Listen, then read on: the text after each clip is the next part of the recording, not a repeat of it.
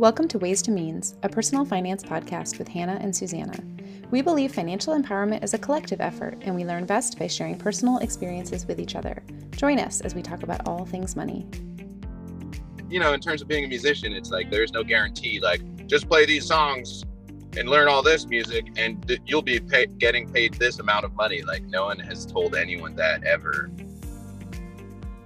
This week, I'm in New Orleans for Mardi Gras, so Hannah and I caught up with a friend of mine, Max, who is a full time professional gig musician playing upright bass with different groups and at different venues across the city.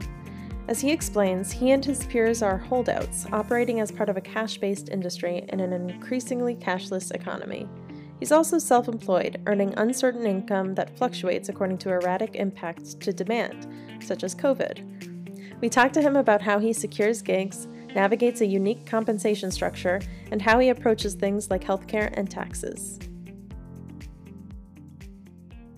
The podcast is called Ways to Means, and the idea is that we want to talk to people, both like experts and novices, just about personal finance. So, we have most of our episodes, we've released 10 so far. Most of our episodes have been interviews with people like you, either about how they like finance their lifestyle um, or they're going through a life milestone like buying a house and we want to talk to them about how they made the decision how they financed it how they went through all of that so we have some questions prepared for you um okay.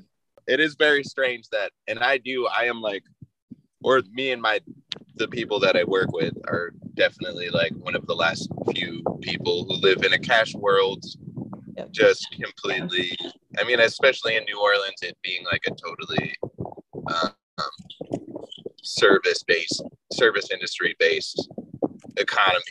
So basically, for our listeners, our listeners don't know you. So just tell us about you and like your musician life in New Orleans. Like, what instrument do you play? Give us a little bit of a background of about you.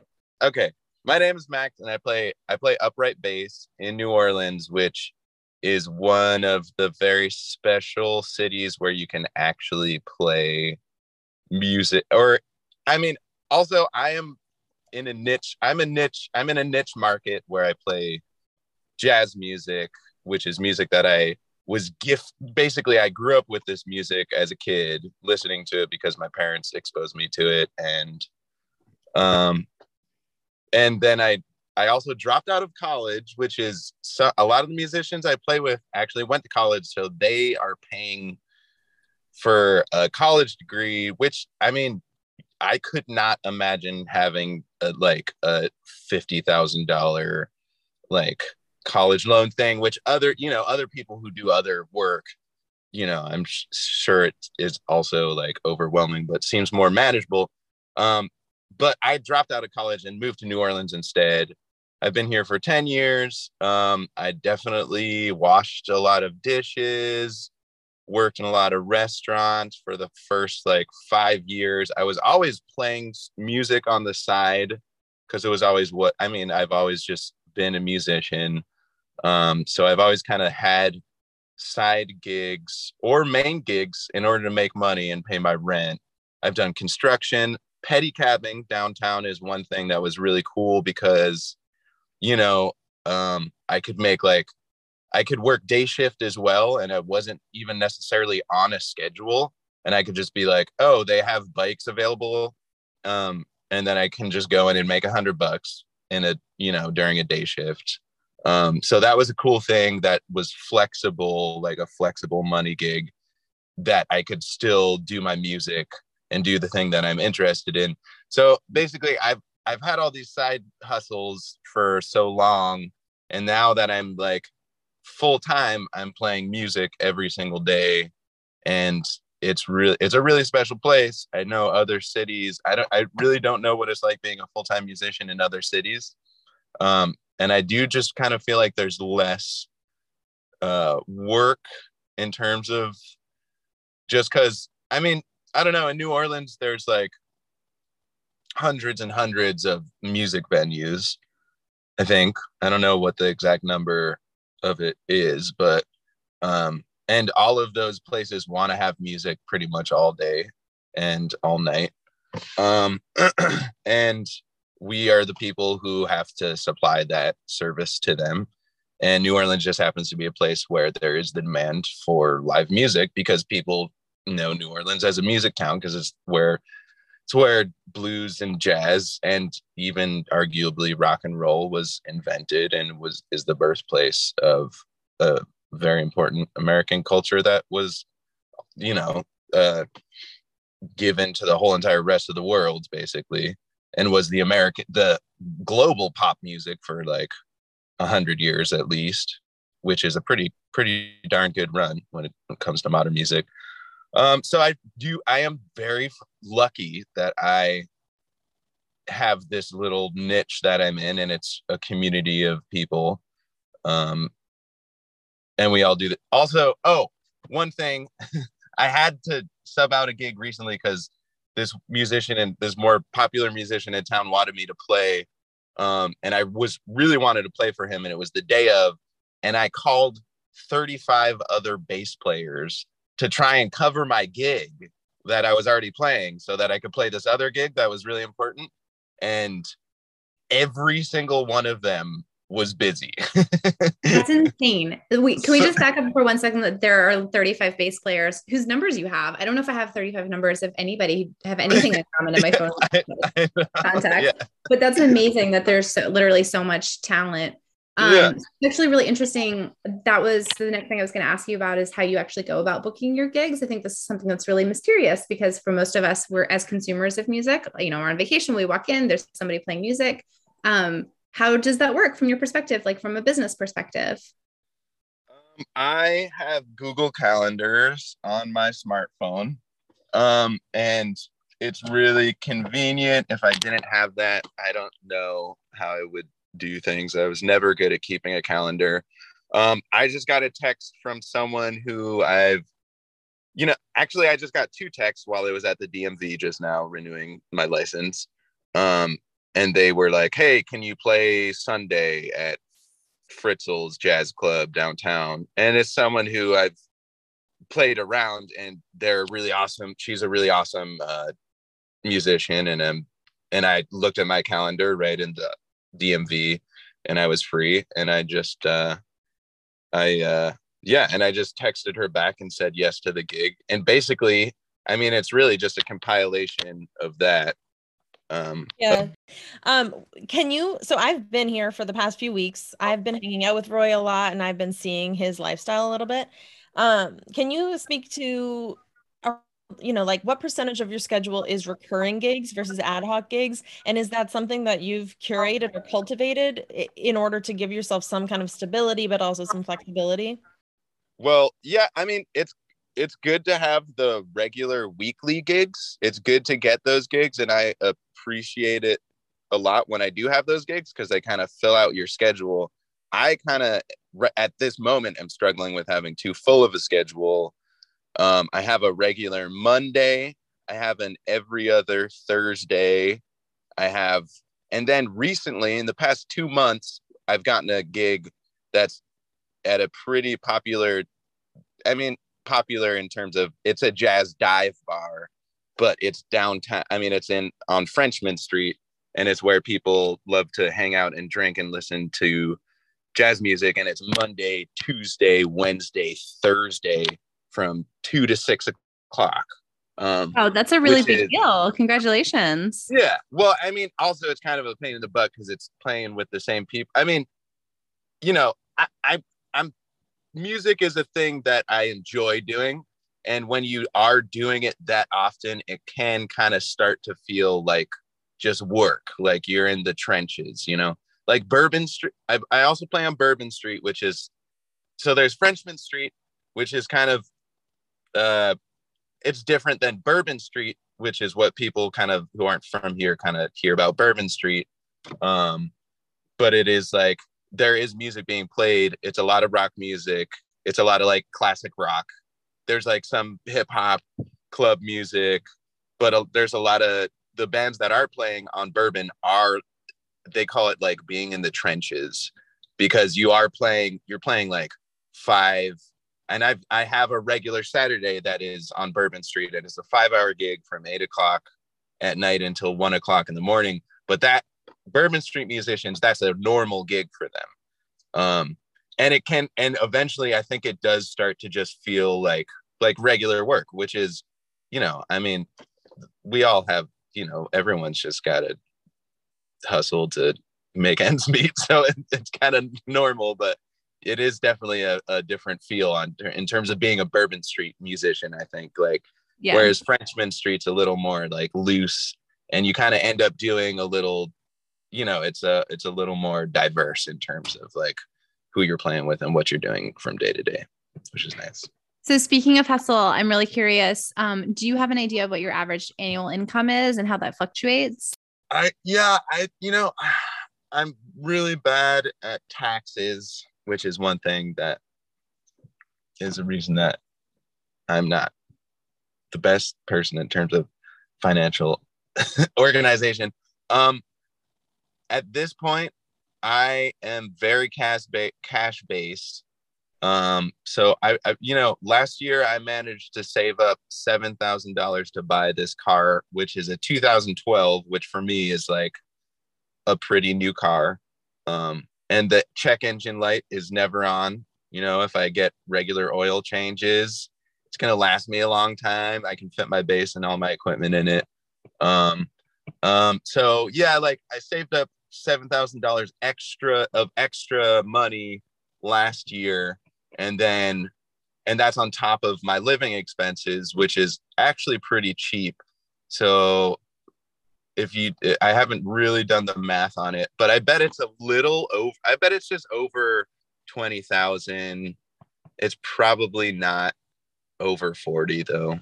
No, I think this is really interesting. The fact that you feel like you can't answer on an annual scale. You live a different way on it and on a different time scale. And especially if you don't pay your taxes, annual income doesn't actually matter. It's not like meaningful to you. So let's talk about it on like weekly or even nightly. I'm interested to know, especially because over the past few weeks, I've been a New Orleans tourist. Like, what do you expect to make at your gigs? Like, you mentioned you have um, that Saturday night gig from 8 p.m. to 1 a.m. on on bourbon yeah and then you have yeah. during the week. So like what does the venue pay you versus what do you expect to make in tips? I am cheap. I love to play music. I love to work. I say yes to a lot of stuff. So this might not be true for other other new orleans musicians literally probably have much higher standards in terms of what they're willing to work for and get paid for. Um, I'm happy if I make a hundred dollars in three hours. I should be more picky. And my girlfriend has given me crap about, I mean, when she, when we talk about like moving career forward and doing stuff like that, she's just like, why don't you just say no to gigs that pay you less? And I'm like, because they're my friends and I want to play music with them. And it's true. Um, yes, Bourbon Street on Saturday, you know, I mean, that gig, we got there's a hundred dollar guarantee. The venue wants to pay everyone in the band a hundred dollars. There's five of us on stage. So, you know, that's nice. And then we make on top of that, we always ask for tips. Um, so we also have we also made this Saturday, it's Mardi Gras season, which could be a good or a bad thing, but so we made another hundred dollars um, in tips, cash tips. Um, and then the other, we get a check. That's actually a pretty regular organized gig. Um, so yeah, I made two hundred dollars, five hours on Bourbon Street. I'm working until one one o'clock in the morning, which is kind of a kind of a drag, but um, but it's fun and it's good music. I'm a former tipped employee. Um, I'm a I'm a restaurant veteran myself. Um, I retired from restaurants just a couple of years ago. I think four years ago now. Um, and I'm curious how, like, living in a cash based world, and especially when you have tips, um, how do taxes fit into all of this? Like, do you report anything, everything, some of it? How does that work for you? I mean, okay, if I wanted to get legal and actually on the record, I would report. I, I do have a friend who kind of he's done it the right way. He was a he's a busker and he he does solo busking or sometimes with groups and stuff. But um, and he started going totally legal and reporting everything he made. Um, really, if I was if I was more um, responsible, I would report my cash tips. Um, and I mean, in terms of taxes and stuff, that's something that you can really stretch.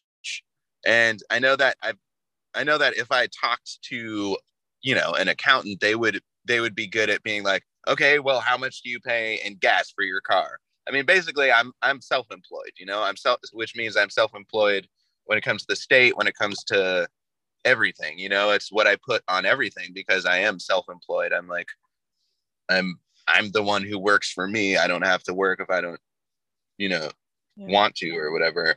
Um, and I think I do. I have a hunch. I know people who make a lot of money in this town, or not a lot of. I mean, they're not rich. No one is actually rich. Um, but I know people who are very popular who get paid really well to play music um, because they're like you know larger bands and they can ask for like large guarantees for shows who I think have tried to go totally legal in terms of their taxes because they've been irresponsible like me in the past and they've kind of gotten screwed over.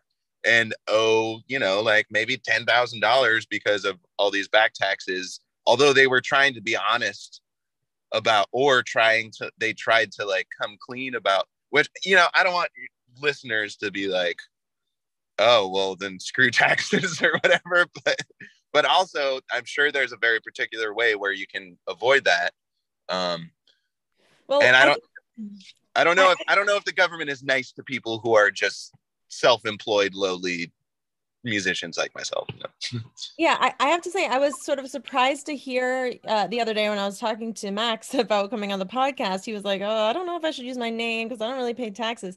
And i was thinking well that's kind of funny because I would imagine you would get a refund given what you make and the fact that you are self-employed but i think that probably those people who have tried to go legal and owe a lot in back taxes if they had been doing it like where they wrote off all the things they spent on their job they probably wouldn't owe that much. They just were sort of like you know, as a recall back to this woman we interviewed on the podcast, Wally, who's a financial coach, when you don't feel comfortable with that kind of stuff, you sort of hide away from it, and your yeah. can sometimes bite you in the butt. But yeah, it's interesting. Well, I, I, th- I mean, I think that they went. I think they did it through accountants who are used to working with. And then my, I have another friend who works with accountant, an accountant, and he's all cash, and he's a musician as well and he kind of was really good at kind of you know stretching what you claim and stretching what your expenses are. And he had a better experience but um yeah i don't you know i, I don't know. That's why also that's why i haven't do, done my taxes recently. Like it's going to take a lot for me to figure out what i need to say. I'm totally down with paying my taxes though. I'm not like against it. I just haven't got around it's complicated. There's yeah. plenty of careers out there where it's not complicated. You got a W two. I think if I if I got with this, especially this one particular guy, and that's another thing about like an accountant. There's this one guy who's like, write that, you know, it's just like he's worked with other people, and they're like, man, you told me to write all this stuff off, and it was like, I don't. It's just like, which is kind of apparently it's kind of like skeezy, but I also think that's skeezy because I, I, think a musician really lives and breathes music. Like yeah, so yeah. much of what you're spending money on is a write-off. And like yeah, that's how yeah. people do their taxes. Yeah. So I just wanted to ask you, speaking of adulting, um, you know, taxes being one of the things that is kind of a burden financially. So what about other things like wh- what do you do for health insurance? And um, do you think at all about what you'll be doing when you're post quote unquote retirement age and all that stuff? Um, yeah, I am in church, which actually shout out to, I mean, I don't know if y'all want to uh, include uh, organizations in your podcast. I don't know. But Musicians Clinic in New Orleans is an organization that is funded. I mean, I think they're a nonprofit. Um, this lady, um, I don't know if I should give out her name or not. Um, but she works in this office. I went in this office. They got me insured. They basically made me getting Medicaid. Wait, is it Medicaid or Medicare? It's Medicaid. Medicaid. is for old old mm-hmm. people. Okay, so I got they basically signed me up for Medicaid. They made it super easy. I am not paying anything, which is weird. Um That's good. That's good. Great. You did Yeah. yeah, and they I mean, they're freaking amazing. They like sent I was seeing a therapist for a little while or a counselor. They were like sending someone to my house. Like it was I might have dental. Like it's actually pretty freaking amazing like my insurance right now. And I know this because my girlfriend works like kind of a more serious. She works for a nonprofit and she's about to go on she's about to get insured through her job, but that's still, you know, she has to pay like what, 200 or something, or maybe like some, I know some people have to pay like 300. Some people have to pay, you know, thousands of dollars if they have a family and medical insurance every month, which to me seems crazy. So shout out to New Orleans uh, Musicians Clinic because they help out a lot of people. And all my friends, like I've got friends who are horn players, who have te- tooth problems, who like that that stuff is it's very common and it like just go through them and just get it taken care of they they like they really help us out Speaking of which, uh, Max was just telling us the other day that he thinks he has carpal tunnel, which is an occupational hazard. Um, so horn players have tooth problems. yeah i don't know i don't know if it's necessarily a horn player thing because or yeah i don't know if it's created by playing the horn i mean you are pushing it against you're pushing the horn against your teeth but when i mean when you do have tooth problems as a horn player it's a serious thing. So maybe you just hear about it more from horn players because they are depending on the fact that they have teeth, you know? Um, well, I also just want to say, um, speaking, you know, harkening back to your um, intro about New Orleans and the birthplace of blues, jazz, rock and roll, etc. I think New Orleans musicians are a national treasure, and like the fact that y'all are, you know, on Medicaid or signing up for COVID benefits, because I'm sure all of your paychecks took a, or not paychecks, but you know, your income took a huge hit with COVID. Like that's exactly what those kinds of federal relief programs are for. I think Mhm. you know the the nation would be a lot poorer uh, in culture and you know va- value, artistic value, et cetera, without New Orleans musicians. yeah. Yeah. Thank, thanks a lot. Yeah. Um, also, yeah, I mean, I moved down here. I'm also, I'm a, definitely a transplant, um, for sure, which, uh, that's like a whole other topic in terms, especially, I mean, especially in terms of stuff like that. But yeah, for the, Max, yeah, what are you doing? was, Are you playing a tin can in your car right now? yeah, sorry. Oh my Sorry. god. I thought that's what that was. no, it's my water bottle. It's uh yeah, I'm sure it doesn't help. You're, Um you're um you're fidgeting because you're talking about identity. Ta- tell- yeah, definitely. I mean, it, to the extent you're comfortable, how, how what is that like being a, a New Orleans transplant down here? You were talking about this the other night. It's something you struggle with, yeah. Yeah, I mean, yeah, and I hate to be like typical, you know, it's kind of typical to be like I struggle with it. I you know, I'm a white person from away. Um and I played gigs in New Orleans and um you know, those are gigs that original New Orleans people could be making money off playing. Not that they want to play the music, not that it's like, I don't know, traditional jazz is like, so I, New Orleans does, uh, because it is like traditional and old and there's a lot to study there. I think it does attract people who are into historical music, which is, which is great. Um, it does make for a, right now, it makes for a place that is definitely going through rapid gentrification, although I don't know if it's happening as fast here as it is as it has happened in let's say like San Francisco and New York City and um but that's because there isn't like a thriving tech industry here although they've tried they've definitely tried to make that a thing here um in a, in really creepy ways they've like put like new silicon alley like airbnbs and stuff like that and it's like what are you guys trying like i see what you guys are trying to do here Yeah, it's like corny. pre- it's pretty gnarly it's pretty nasty A little do they know all they need is um, fiber optic internet and avocado toast. That's all it takes. The word spreads yeah fast. exactly and the industry will come I think it's interesting that um like bass players are sort of a different breed in a way. Like when you're holding down the bass, it's like you're not usually the ostentatious like horn solo. I mean, you get solos and stuff, but I do I get the feeling that the people that ask you to play like you're really doing them a solid. Yeah, well, yeah, you kind of can't I mean, you can play without a bass player, but in terms of this music, it is very because you I mean, it's a part of the rhythm section. It is chords and rhythm at the same time, which is good for bass players. That's why there's like we were talking about, there's 35 bass players who not one of them could cover me on a Saturday night.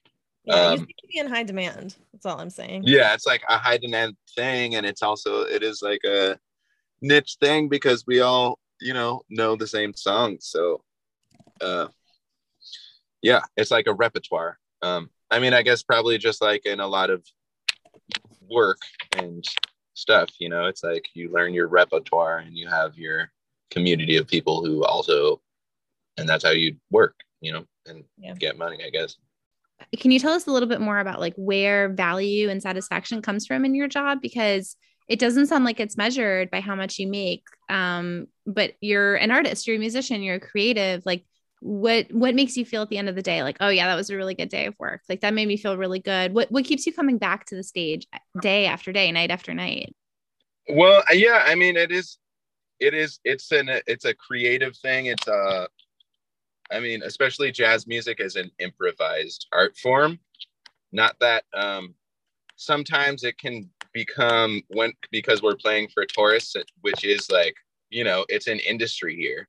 So it can become not very creative feeling because you're do you're repeating the same things over and over again. But there are all i mean there are always moments when you have you do something rhythmically that's cool that you link with up with someone else and you guys do the same thing and it's different and new and fresh and like refreshing or you play a song in a different way that's like fun and different and new. And that's like the creative spark that makes kind of everything worth it. It's you know not doing the same thing over and over again, which is definitely something that, um, yeah, I think the scene that I'm in in New Orleans could definitely experiment a little more with like, and then I do think that if you go outside of the box and do more of that experimenting, you do raise the value of your your artwork in a way, which will eventually, but you know, eventually it will make you make more money, I guess which is but that also is like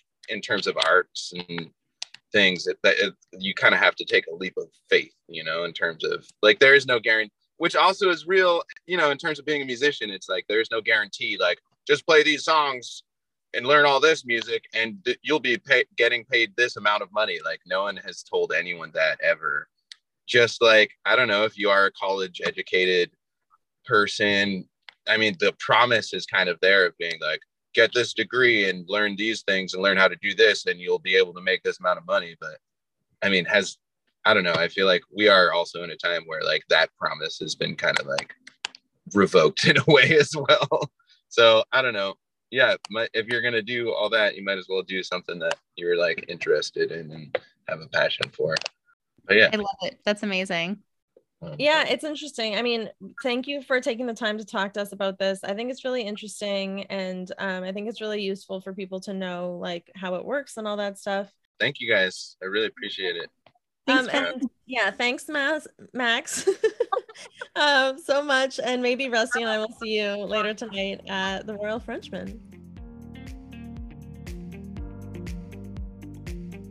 Thanks for joining us for this episode of Ways to Means with Hannah and Susanna. Stay tuned for more episodes coming soon.